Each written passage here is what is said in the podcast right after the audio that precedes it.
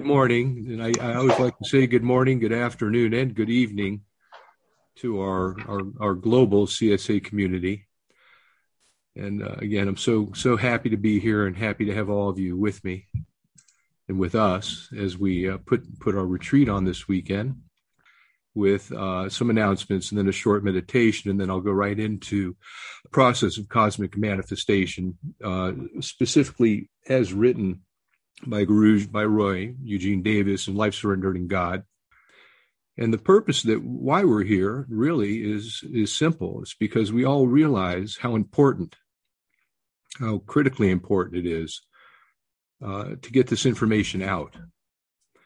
And my message also to you all is that you don't. It doesn't take a fully self-enlightened yogi to be able to share what they know and to spread this this information the, the concept that we're, we're fostering here is of a spiritual community. And Michael Gadaway was chatting with me and, and brought this to my attention. And it's important that we realize that, that this is our opportunity to share together in that sense and to um, have a deep relationship with each other in that manner. So, um, with that, I think now what I'll be doing when I teach I like to I, I, lean more and more to the style, you know, in India in the in the in the in the old days, even now, when they teach, they don't cram a bunch of information into your head all at one time. They go through it more slowly. And so that's the way I like to do it. I like to produce and introduce concepts and so forth. And I'll be, be working directly from Roy Eugene Davis's book, Life Surrendered in God, for, for part of it and then I'll add my own uh, my own input, and then we'll we'll spend some time in the silence, assimilating what we're what we're talking about. Because my, my goal is simple. I just want everyone to wake up and understand what we are, who we are, and why we're here. So, um, with that, let's all take a moment and uh, take a moment and turn within. Let's close our eyes, sitting upright with energy focused. And go ahead and look look gently, never using force in this tradition, but gently look upward towards the spiritual eye and allow your attention to be there and allow your energy, which will follow your gaze naturally to that point. And allow your gaze to be directed and just gaze gently lovingly, even off into it, distant inner space. And open your heart and your being to the infinite.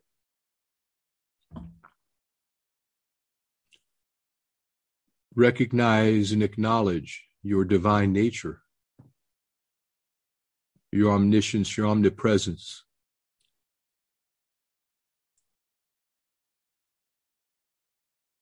acknowledge and recognize your pure essence of being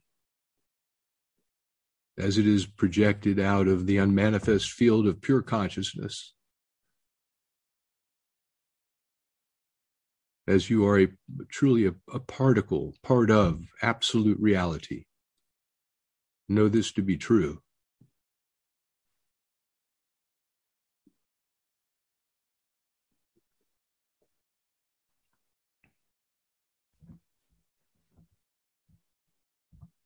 And surrender your heart to God as you know God to be.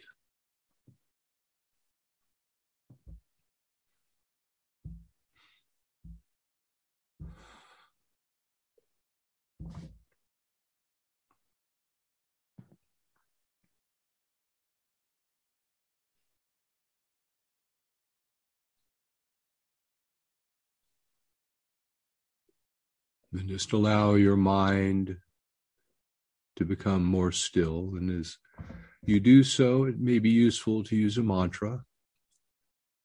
Manas meaning mind, try to take beyond.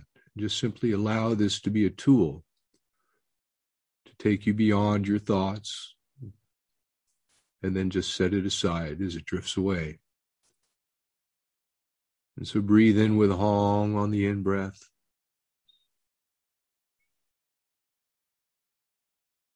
And breathe out with a Sau on the out breath.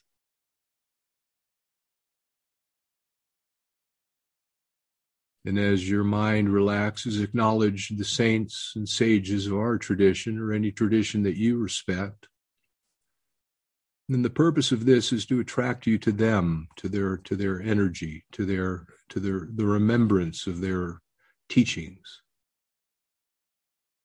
Babaji, Lahiri Mahasaya, Swami Sri Yukteswar, Paramahansa Yogananda, and Roy Eugene Davis. Attune your consciousness there.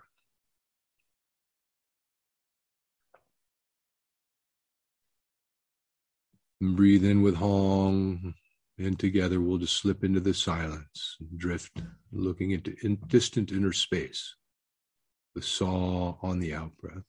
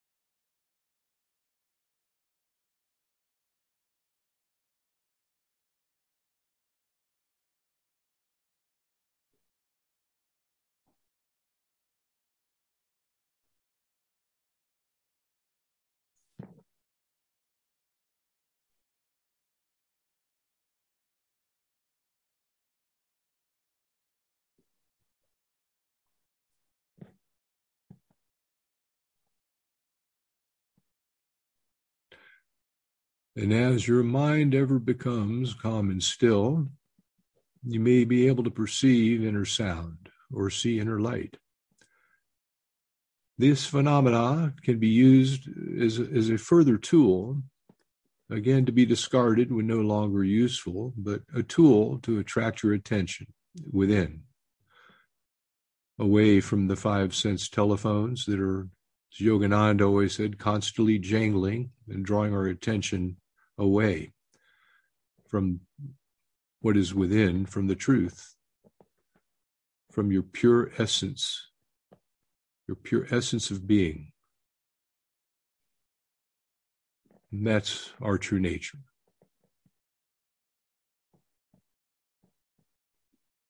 So focus on the light or the sound just simply to attract you within.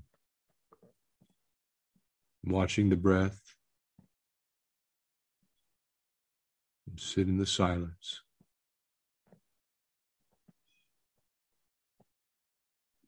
and simply feel everything settling down. Feel your body relaxing, your emotions becoming calm, disturbances fading, the non reality of the life we live outside drifting away, and acknowledging the truth of your nature of being, your pure essence.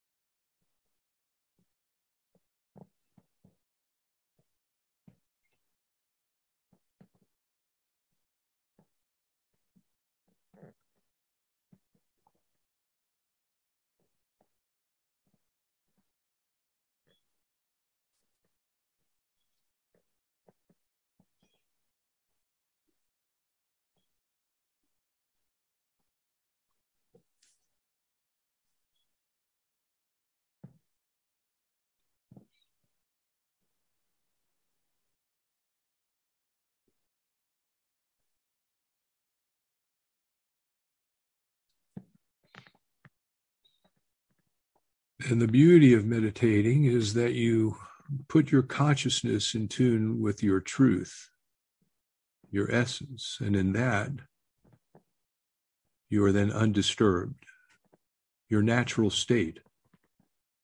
You're clear, you're calm, you're open.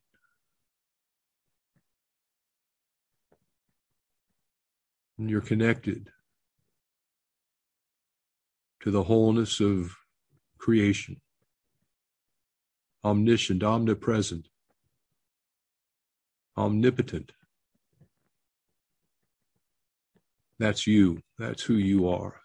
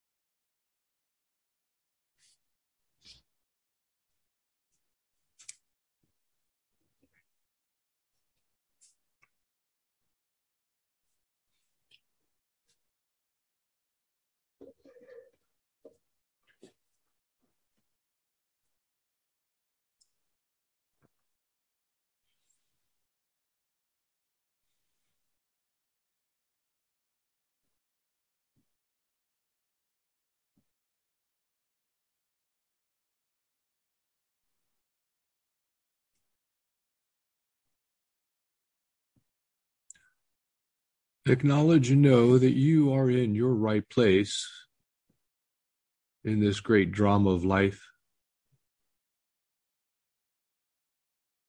Know that the universe supports you in all ways, always. In every way and always. That your life, your breath, your heart all flow in perfect harmony with the forces of nature. And that nature is supportive of you and your worthwhile endeavors.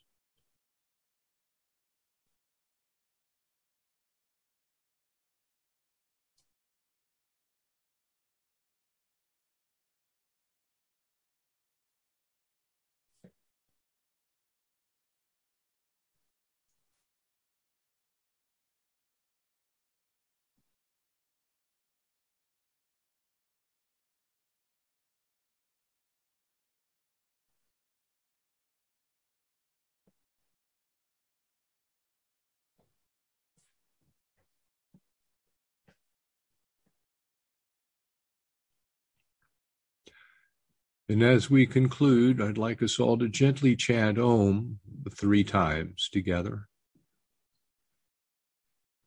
Om.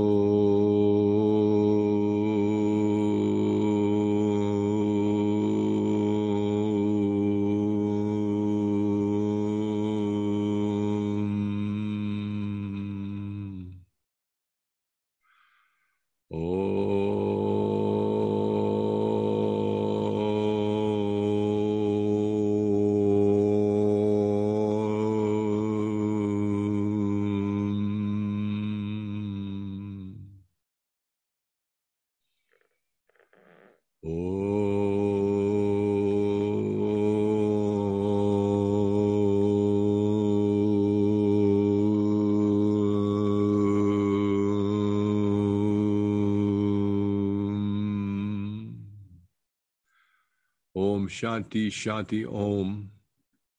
Peace. Amen.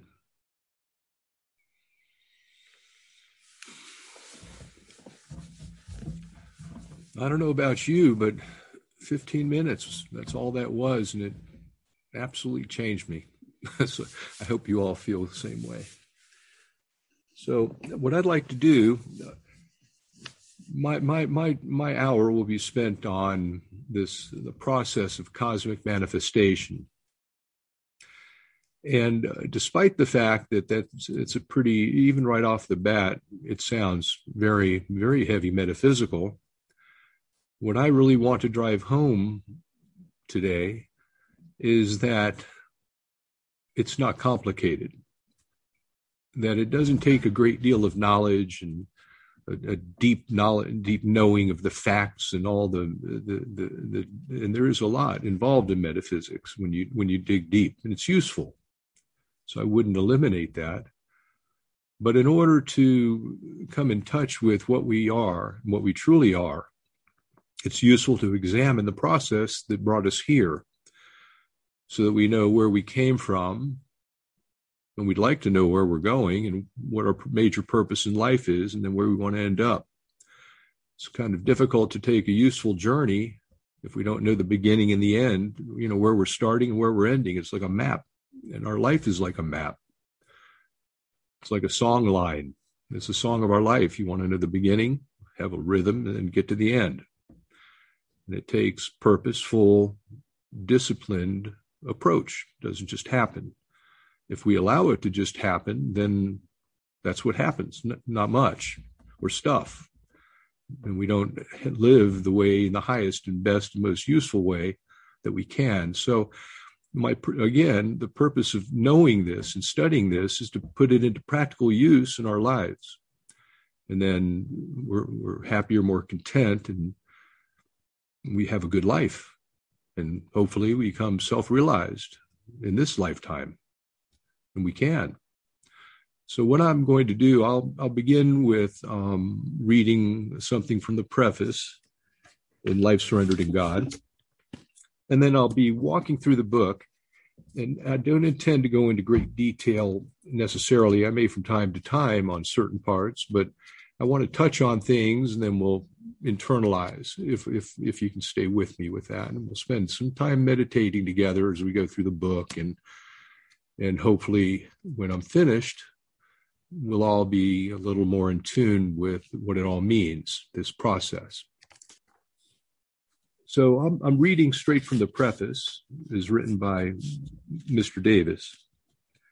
I wrote this book for God surrendered devotees of the present era and for truth seekers centuries, centuries hence. It should not be taken merely as an interesting treatise to be read once and put away. The information presented here should be repeatedly examined and its meaning contemplated until understanding dawns in the mind as a result of direct soul perception.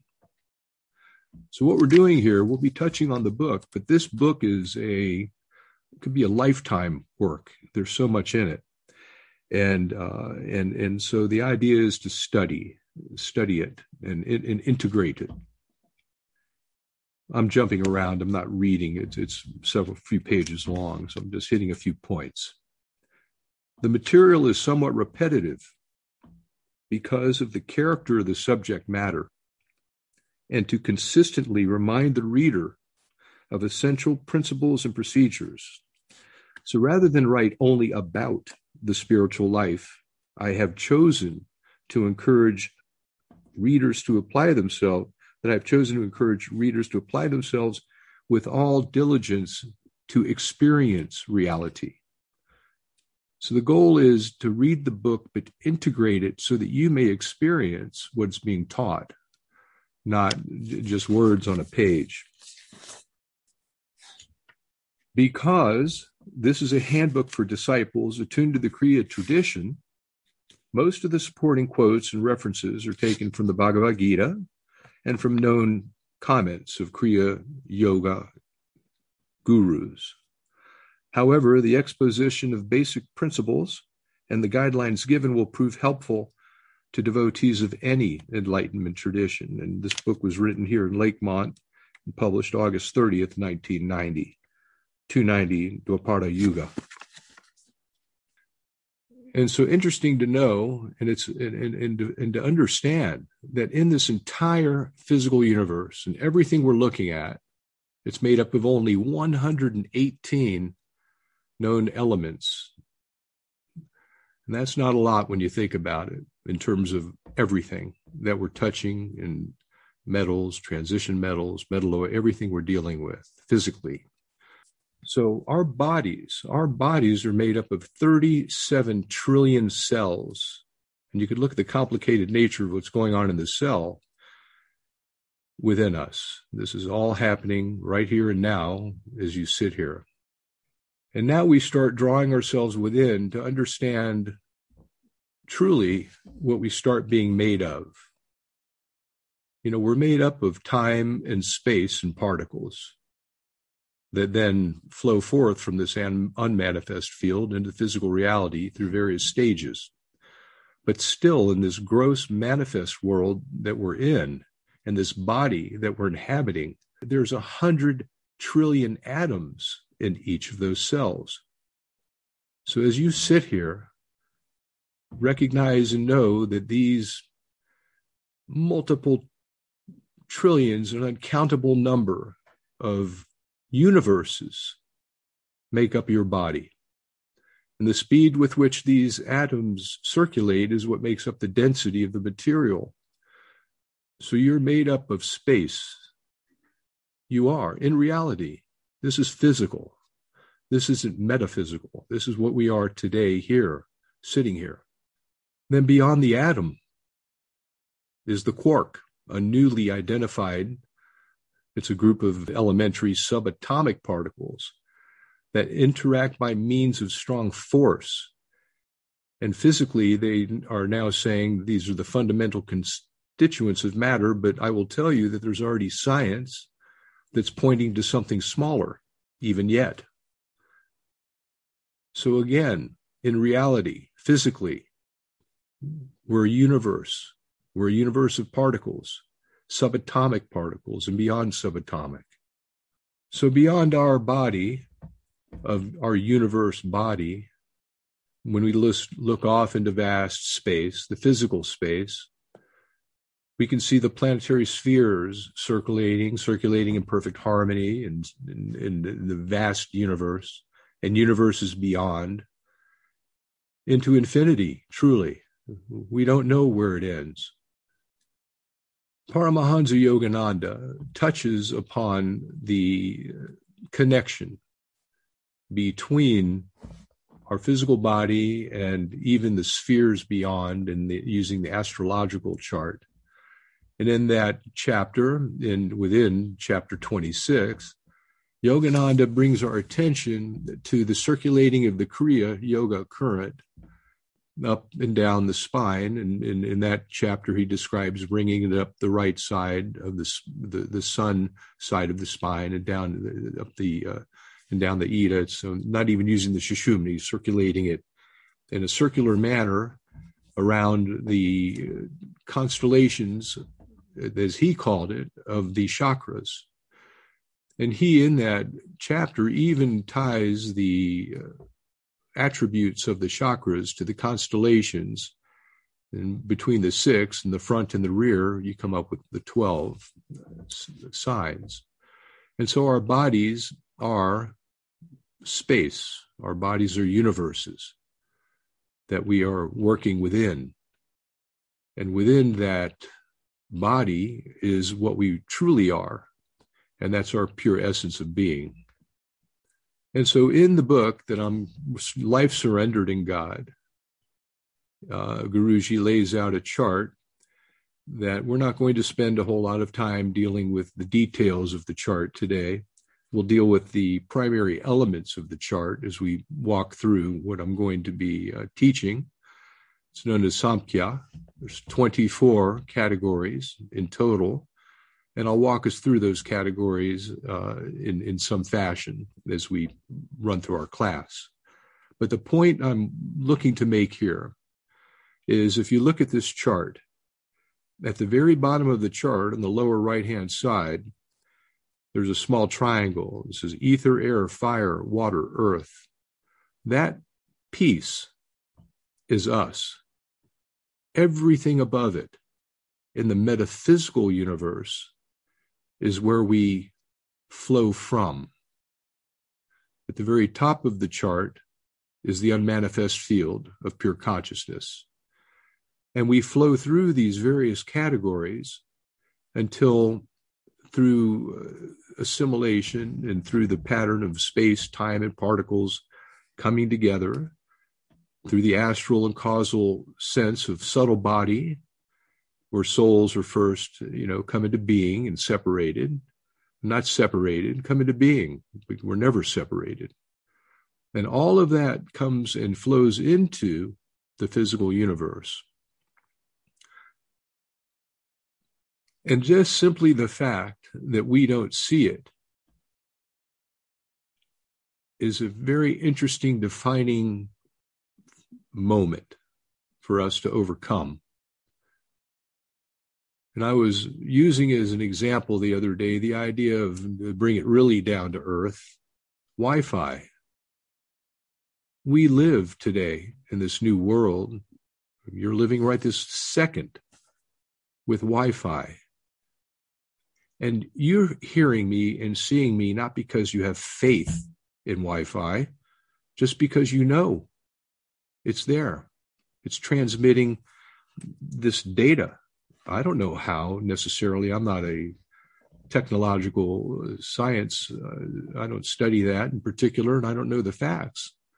But I do know that we live with it. We don't see it. We just know it. And so, with the same understanding, you you may know you may know with absolute certainty that we flow forth from the unmanifest field of pure consciousness in the same scientific manner in a metaphysical process that brings forth this pure essence of being that becomes in this body and that our minds our minds are very similar to the receptivity of your computer. So just as your computer is receiving the signal and transmitting it clearly to you with absolute faith you know it's going to happen just turn it on and there we are. I'd like you to just explore for yourself the concept and break through the barrier of obstacles that have been placed there by either by hearing inaccurate knowledge, simply putting barriers up yourself, or, or just being, quite frankly, so attracted by the five sense telephones of sight, taste, touch, hearing, all of that, that is drawing us into the body and dis, and, and, and, and creating confusion, really, and making us unaware of what's really happening.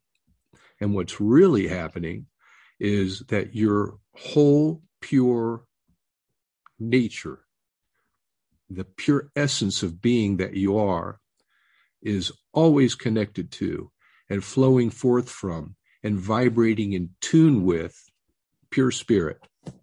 That's you. It's unmistakable. We just don't see it. And we've been blocked by our mind, which is turns its attention away from the truth and gets us involved with everything else that we waste our time with.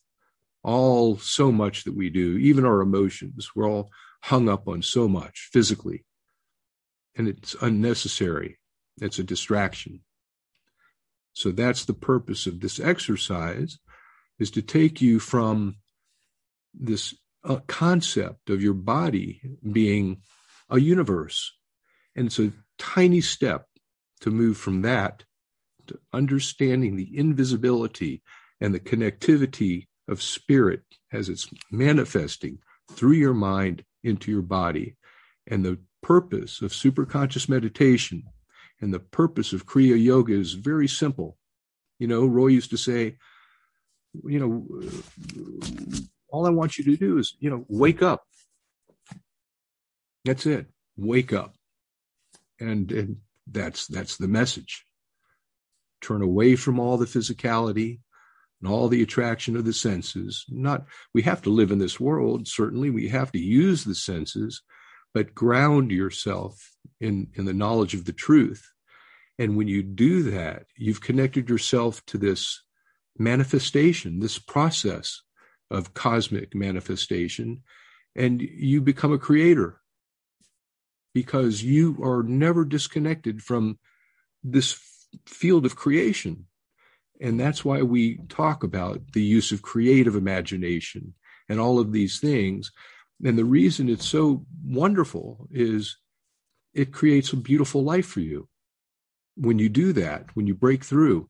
And it isn't that you have to become completely enlightened and absolutely clear and you're uh, you know you're you're you're walking in bliss all the time it's just that you you you get you get grounded in it and then when all this is hap- first thing happens you stop wasting your time doing useless things and, and and things that are of no benefit. You have a lot more time to do things that are of benefit. And and your focus and your discipline becomes involved in things that make your life better more productive happier smoother. And and then you also open yourself to your body becoming a magnet to what can be attracted to you. You know our thoughts are are are like wi-fi they really are. Our thoughts have substance in this metaphysical plan. And so when you project your thoughts from this physical universe outward, it travels within upward. And I mean, you know it isn't even a matter of upward because we always think in terms of physicality and this chart of course is vertical but it's not like that. It's everywhere all the time. We're in it.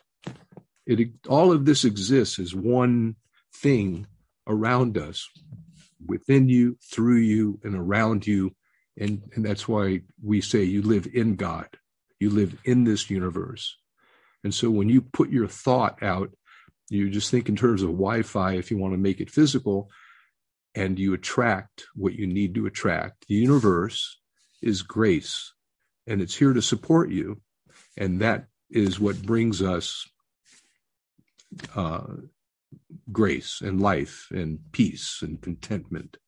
And that's the purpose of the core practice here, which is Kriya Yoga and meditation and superconscious meditation and beyond, so that we can become clear receptacles of the truth and, and just simply wake up. So, with that, I'm going to go ahead and uh, before I even open the book, though, let's take another minute and internalize. So let's just shut our eyes for a moment and recenter and look within.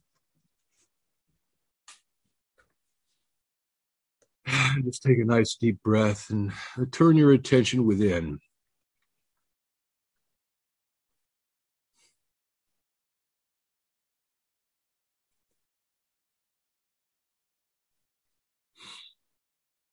And just recognize and know that you are. As I say when we opened our meditation, you are. And when I say it, I mean it. You are a unit of the pure essence of being, a unit of absolute, of the absolute. That's the truth. Our job is simple to get out of the way, to get our physical mind and our intellect, our discrimination out of the way, and just allow what we are to be. And isn't it interesting that just by closing our eyes, eliminating that one that one disturbance, we're allowed to focus more clearly.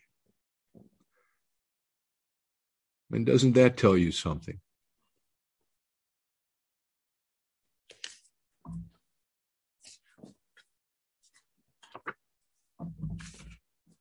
So Mr. Davis wrote The Major Problem and the Only Solution. That's the title of this section that I'm reading from. As specialized units of pure consciousness with innate knowledge and almost unlimited capacities. Why is it that we're not always aware of our true nature, knowledgeable and freely functionable? The problem is unknowingness due to wrong identification. That's it.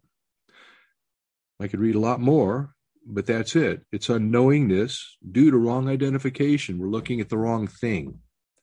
And the problem is unknowingness, and the solution then is obvious. We must find a way to awaken, to become conscious and knowledgeable, and to express our innate capacities. So, central to all Enlightenment traditions is the teaching that we need to return our attention to the source. And in this sense, we use the word to God and to the unmanifest field of pure consciousness. How is this done? Beginning where we are, firmly resolved and imbued with faith, we enter into a process of needed inner transformation and spiritual growth. Three steps are essential, essential to this process repentance, commitment, and practice. Repentance, commitment, and practice. To repent means to admit our shortcomings and to turn to God. To admit our shortcomings and to return to God.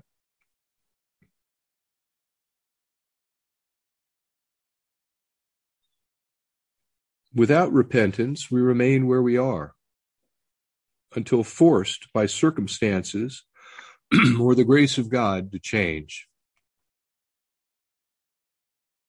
To be committed means to be firmly decided on a constructive course of action. You're committed. You know what you need to do, and you're going to do it. To practice means to adjust behavior so that we are able to live according to our aspiration and commitment. And that one's pretty simple, really. It's to, to, to adjust our life to live in accord with natural laws, to adjust your schedule to allow time for superconscious meditation daily, every day, as a true dedicated Kriya yogi. This isn't for, you know, the, this is really for people that wish to advance. This isn't, uh, you know, so, this isn't a softer, easier way. This is this is the way. So if you want to get there, you do this. You you practice. You follow the directions. That's all I did with with with Mr. Davis. I just listened to him and he he liked me because I followed his directions. I guess who wouldn't? I like it when people listen to me and say what I want to do. I'm not always right though, as, as I've learned many times, but Guruji seemed to be right all the time with me. And I listened to him and I followed his directions. So by doing so and having a commitment and without commitment, there will be no focus. You need that commitment. You need that direction of attention and you must have a definition of purpose. And that's really um, the most interesting aspect of this whole Kriya Yoga tradition are those three issues. And everything sort of falls beyond, beneath those in, in terms of importance. But if we have that commitment and we have that firm resolve, I know that Roy Eugene Davis from an early, early time he he he he knew what he wanted to do. He knew what he wanted to be. He wanted to wake up all the way, and he devoted his life to it, and he and he did it. So now I'll begin, and again for a moment, let's let's take a minute and assimilate that just for ourselves gently. So I talk a little forcefully. I know I get I get I get I get wound up let's just gently assimilate those three concepts into our consciousness again. And I'll repeat them gently as we, we do so. And let's close our eyes and think in terms of repentance, commitment, and practice. And just for yourself, think about what that means. What does repentance mean for you?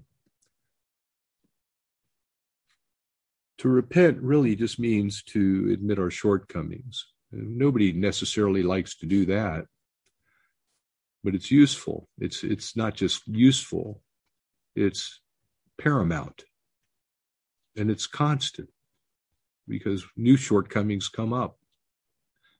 So to repent means to spend some time with yourself quietly and looking at yourself and how can I improve? What can I do? How, how may I increase my compassion, for example?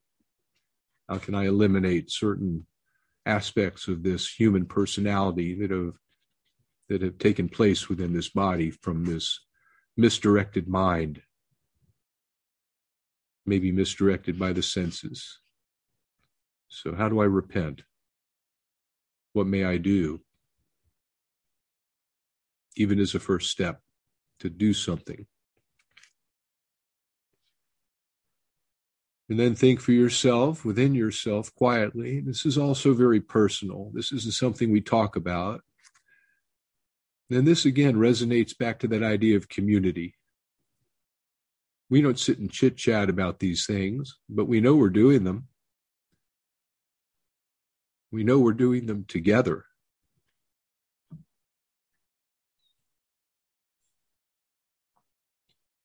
So, what is that commitment? How deep is your commitment? How meaningful is your commitment? Is it something that rises to the top of your list of things you must do? How committed are you?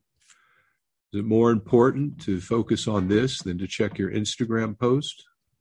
I would hope so. Commitment. And then, of course, practice without practice, we we we we do not become proficient. It's as simple as that. You don't become a master at anything unless I imagine there's a few, very, very few that have spontaneous awakening or we're born into a body that already that is uh, that you bring with you some extraordinary talent that somehow carried along and you're a master pianist. But even that takes practice to teach the new body muscle memory. So we must practice whatever we're doing to become proficient. And so that commitment and that practice and the and the level and the depth and the significance with which you place that in your responsibilities to yourself, your capital S, soul self, is what will drive your life. That's the driving force of your happiness. You want to be happy, want to be prosperous in every way, and have love and light and all joy and everything you need when you need it. Practice these things, and that's what happens. I know that to be absolutely true it works.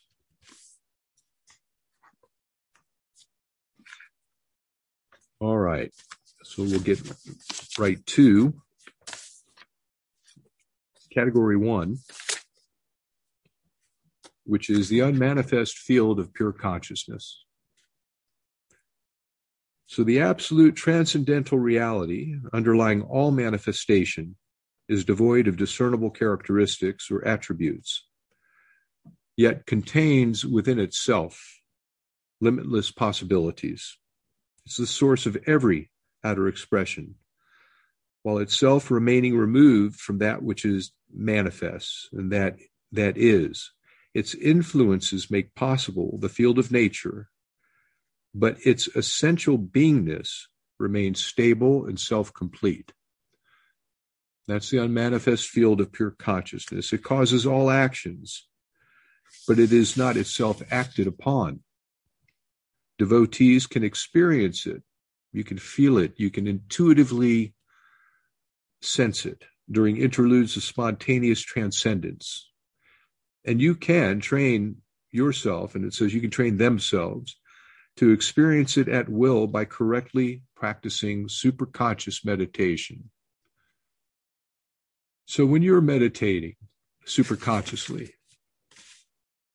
and you reach that point where you're absolutely calm, you're still. If you've been using a mantra or listening to inner sound or light or whatever, it all just, it's gone. And as you're sitting this absolute stillness with not a thought, but you're awake, you're alert, you're alert and aware, you intuitively begin to sense this this this I call it this thing, this beingness. Because and it's usually in retrospect because once you're thinking about it, you're not there anymore. But once the mind re-engages and looks back towards your superconscious experience, you'll start questioning saying, hmm, whoa, what, what was that? I, I thought I I sensed of that I felt like I could see forever, for example.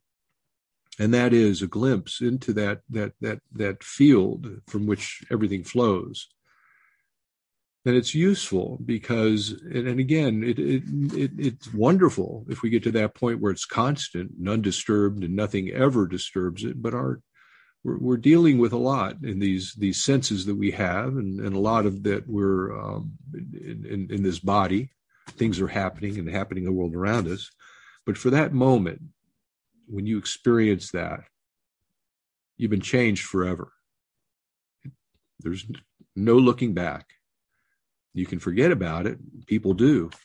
They get reattracted by uh, re-involved with and and confused by their senses again. It's very very attractive out there, and and it's very disturbing, you know, and, and the crowds and, and not being part of that crowd and so forth. You need to just disassociate from that and become detached, and then you're able to lock into the super consciousness. So the unmanifest field is something, even though it is sometimes referred to as being void. Its voidness is merely absence of modification. There's nothing modified within it, not absence of being. while it is beyond time, because it, time doesn't exist there, we use relative terms to say it has ever existed and will ever exist. But again, I want to be clear these are relative terms because it's inexplicable. It's beyond time, space, particles, even God. It's the unmanifest field. So, outside the boundaries of space time, all relative manifestations in the field of nature indicate its existence, as all effects indicate their causes. So, turn within with me, please.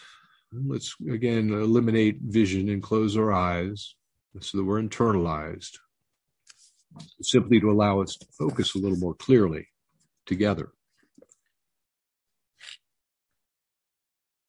And just simply allow yourself to take the the leap, and they call it the leap of faith. I'd like to call it the leap of knowing.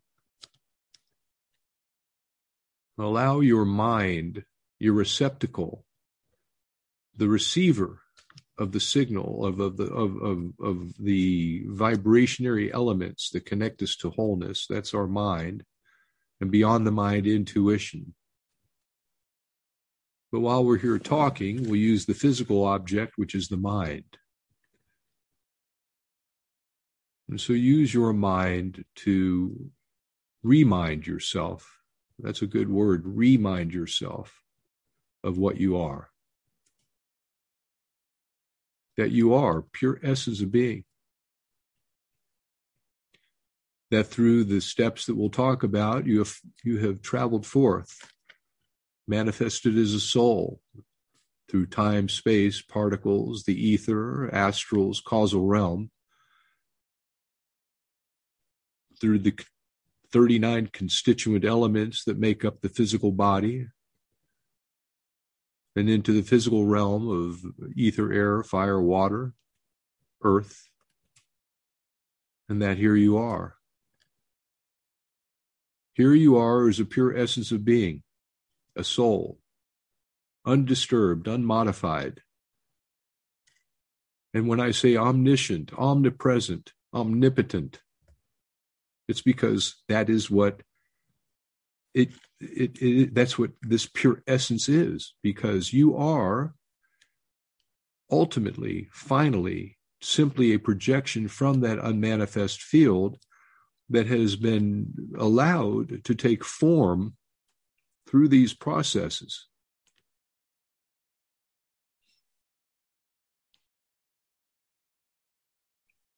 So know your pure essence of being live from your pure essence of being. Be directed and have your your your actions, your behavior, your worthwhile desires, your goals, your service. Allow it to be directed through your intuition, the receptacle through the mind, beyond the mind, that reflects this uh, pure essence of being in this unmanifest field projection of you, of yourself, capital S, your soul, your light. And so when I meditate with you and I say you are in your right place in this great drama of life, I mean it.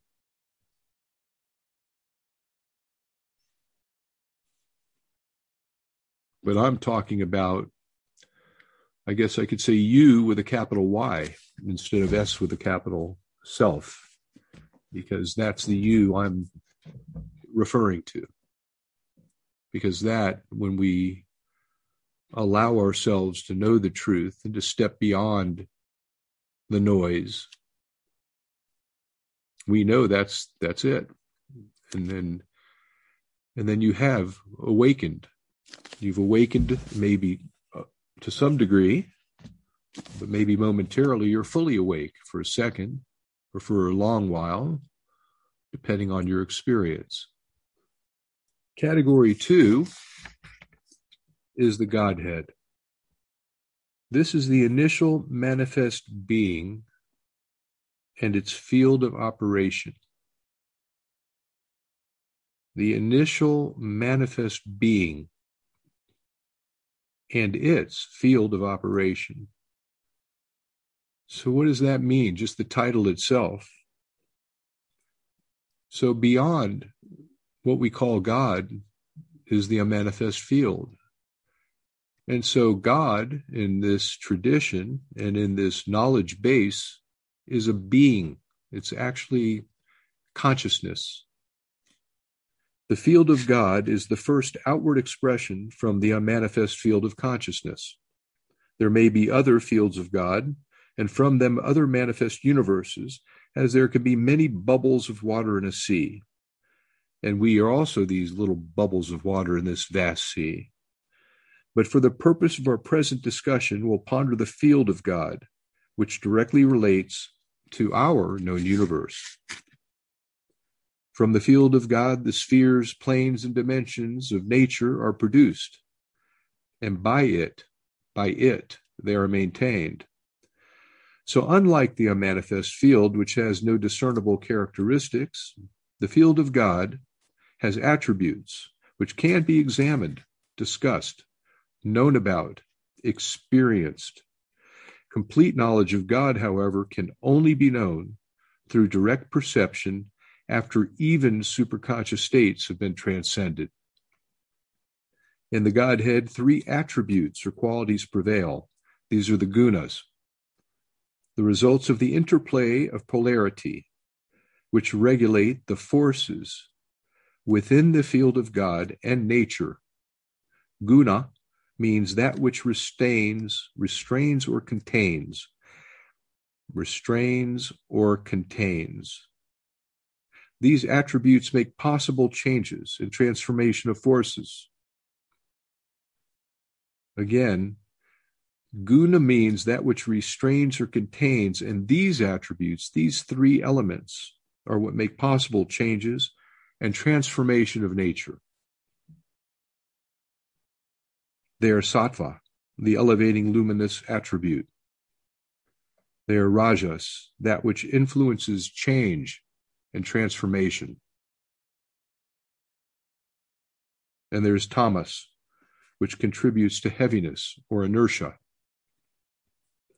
So, being also present in the field of nature, they are influential in our minds and bodies, very influential contributing to changes and transformations in mind as body, as well as changes in consciousness.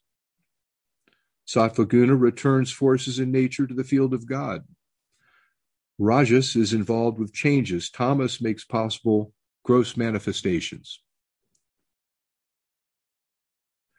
On the spiritual path, the devotee overcomes tamasic influences by engaging in purposeful actions, regulates rajasic influences, and then even influences sattva influences. And so sattva is elevating. And so to influence this elevating element is useful. And as you recognize and and and and and, and pay attention to the flow from this, and again, it's a vertical chart, but I'd like everybody to think of multidimensionally because we live in this dimensional universe and we don't. We live in this physical dimensional universe, but the meta- metaphysical universe is multidimensional. It's everywhere all at once surround us, in us, through us. We're breathing in it. And the, the, the more that you can come in tune with this multidimensional nature of what we're existing within, automatically it starts to remove obstacles that we have placed in our minds because of our dimensional way of thinking. So eliminate that. Be a metaphysical thinker eliminate the idea of dimension or even multi dimensions. There is none. It's wholeness, allness, oneness, everywhere, all at one time. The Gunas are influential also in promulgating this force that then begins the process of manifestation. And that takes us to the next category, which is category three which is movement in the direction of outer manifestation. Category three is movement in the direction of outer manifestation.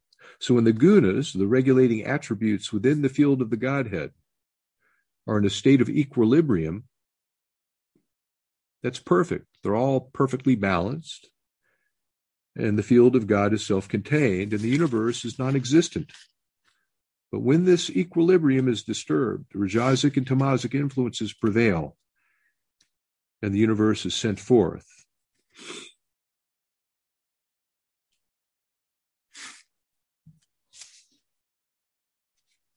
I'll go ahead and read uh, one more piece and we'll move on. All the way, this is from the Bhagavad Gita, chapter 8, 16 to 19. All the way from the realm of Brahma, the Godhead, all the worlds revolve again and again. Upon returning to the source, there is no more rebirth.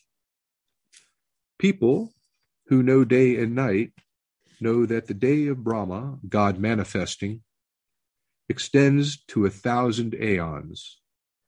All the manifest entities arise from the unmanifest field upon the coming of the day. And upon the coming of the night, they dissolve into that very thing called the unmanifest. The aggregate of beings and elements born again and again is then dissolved at the coming of the night, quite helplessly, and is produced again the arrival of the day. And the day is the universal manifestation that persists for trillions of solar, solar years and assumed an equal duration of non time.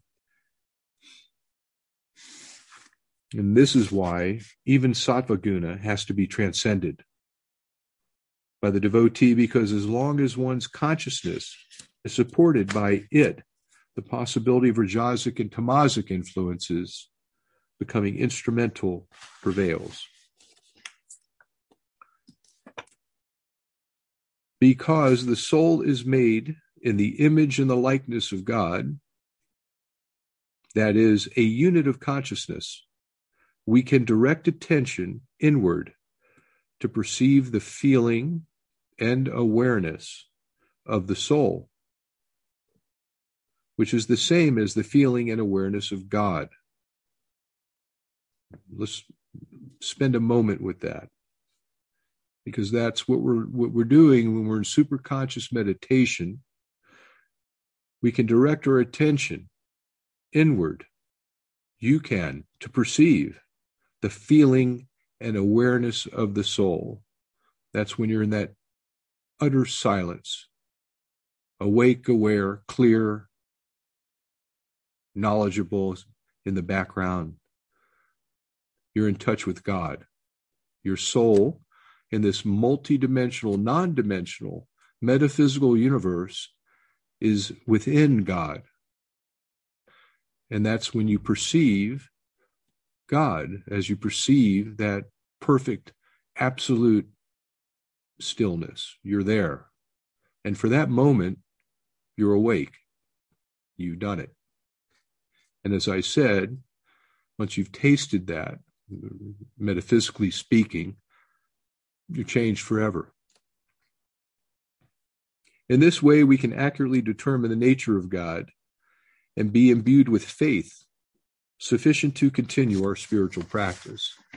So it's a very encouraging moment when we have that experience and we realize, okay, now I understand why I'm doing this. You know we want to spend our time in a purposeful manner. And so when we meditate to the point of super consciousness we sit. And sometimes we i find that i have to sit for a while and when you when you're there it, you realize you're you're awake again and you're reminded and you're grounded. You're grounded in the truth of your nature. And then as you identify that and as you identify your soul and you're identifying God, then you're at peace.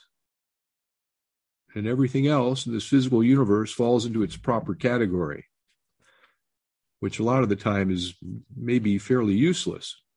And that helps us change our behavior. You know, that's why we say when you meditate effectively, you meditate to the state of superconsciousness, things happen, addictions drift away, uh, useless behavior just becomes un, you know uninteresting to you. You know, m- many Kriya yogis say, "Wow, you know, I don't like I don't like to hang around my friends anymore." That's because probably they're no good for you. Possibly, I'm not saying they are, but it might you might maybe want to find some new company. You might want to you might find that you you look at what you're doing with your time at your even your vocation and say, "Whoa, why am I putting myself in that environment?"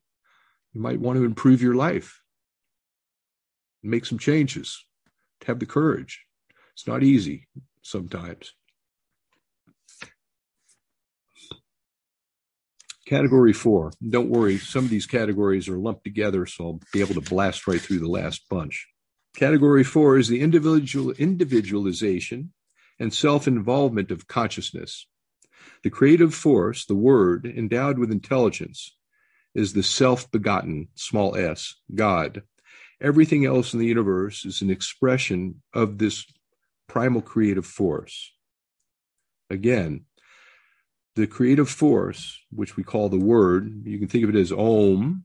Om is the manifesting principle that we're able to uh, hear with our physical body. And Om is that way of identifying with the vibrationary influence of creation flowing forth into what we are. And that's the in, beginning of the individualization and capital S, self, soul involvement of consciousness and this cre- is flows through creative force, time, space, and fine material forces and particles. So now you're flowing forth from nothingness, the void, to the Godhead, and the Godhead down to the beginning of, of, of this individualization. First, there's the movement towards with the sattva, raja, tamas, gunas, and then all this. This is all still metaphysical. But now we start flowing forth into creative force, time, space, particles, which starts putting some kind of metaphysical form to our soul nature. The individualization of our souls begin at this level.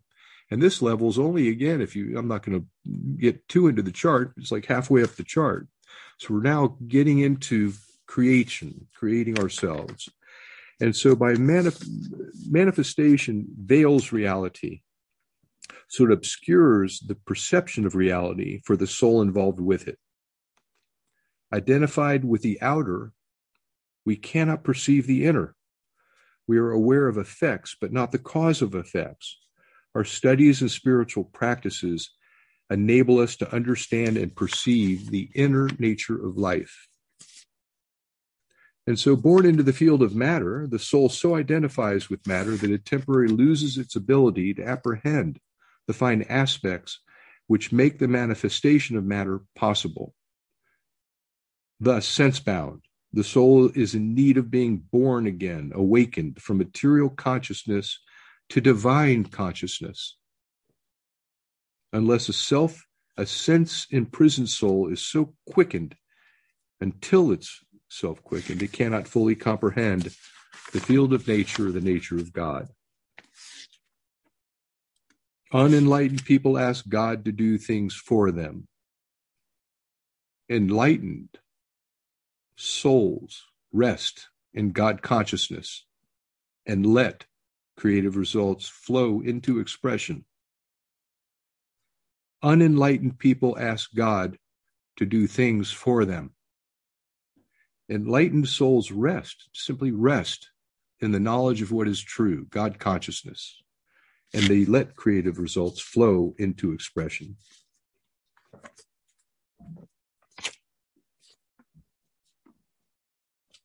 The field of cosmic mind manifestation is the fifth category.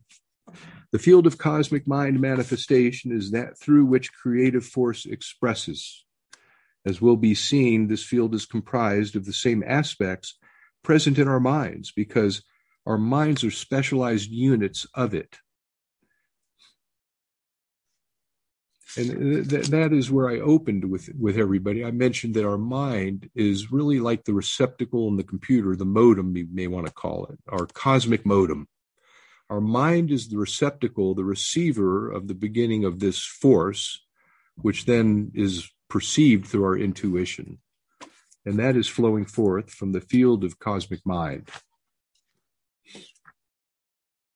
The mind world connecting principles and their essences and products are categories 6 to 24. See, I told you I'd rip right into that last piece and wrap it up before my time's up. The essence of a thing is its fundamental cause and support. The spiritualized field of cosmic awareness has five essential manifestations of aura electricities. And here I'm not going to walk through the math because that's where I said we can kind of get lost in the math of the final piece. But time, space, particles, the gunas, the Godhead, all of this flows into metaphysically, even at a metaphysical level, I wouldn't call it a grosser set of influences, but we flow down into individuality, forming, you know, not to get caught up in terms, but at causal, ideational realm, and then become more where, you know, uh, where is a resting place really for uh, for enlightened beings.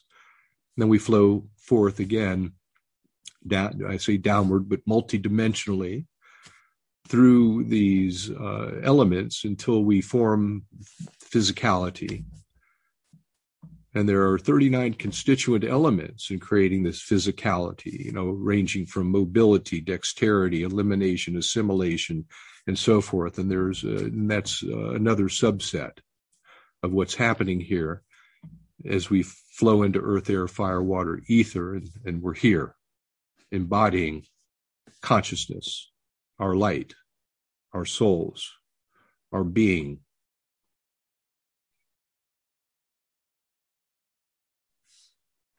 So let's close by turning within.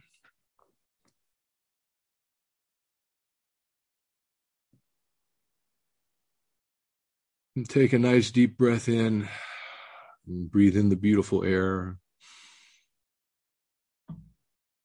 And exhale and allow all, all heaviness to eliminate and be expressed outward. and rest in the peace and, and the joy of knowing that you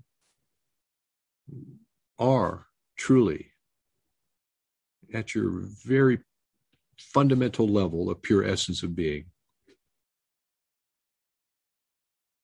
These aren't just words, this is the truth. This is this is you. And the more in, in, in the more clear you become, the more that you are able to manifest your life in perfect harmony with all that there is. And you'll experience joy. You'll experience peace and contentment in all things. It's available to you. I know it to be absolutely true. And we may waver here, we may waver there, we may get off our game, but you'll always be able to come back come back to the truth, to sit in the silence, and not to escape,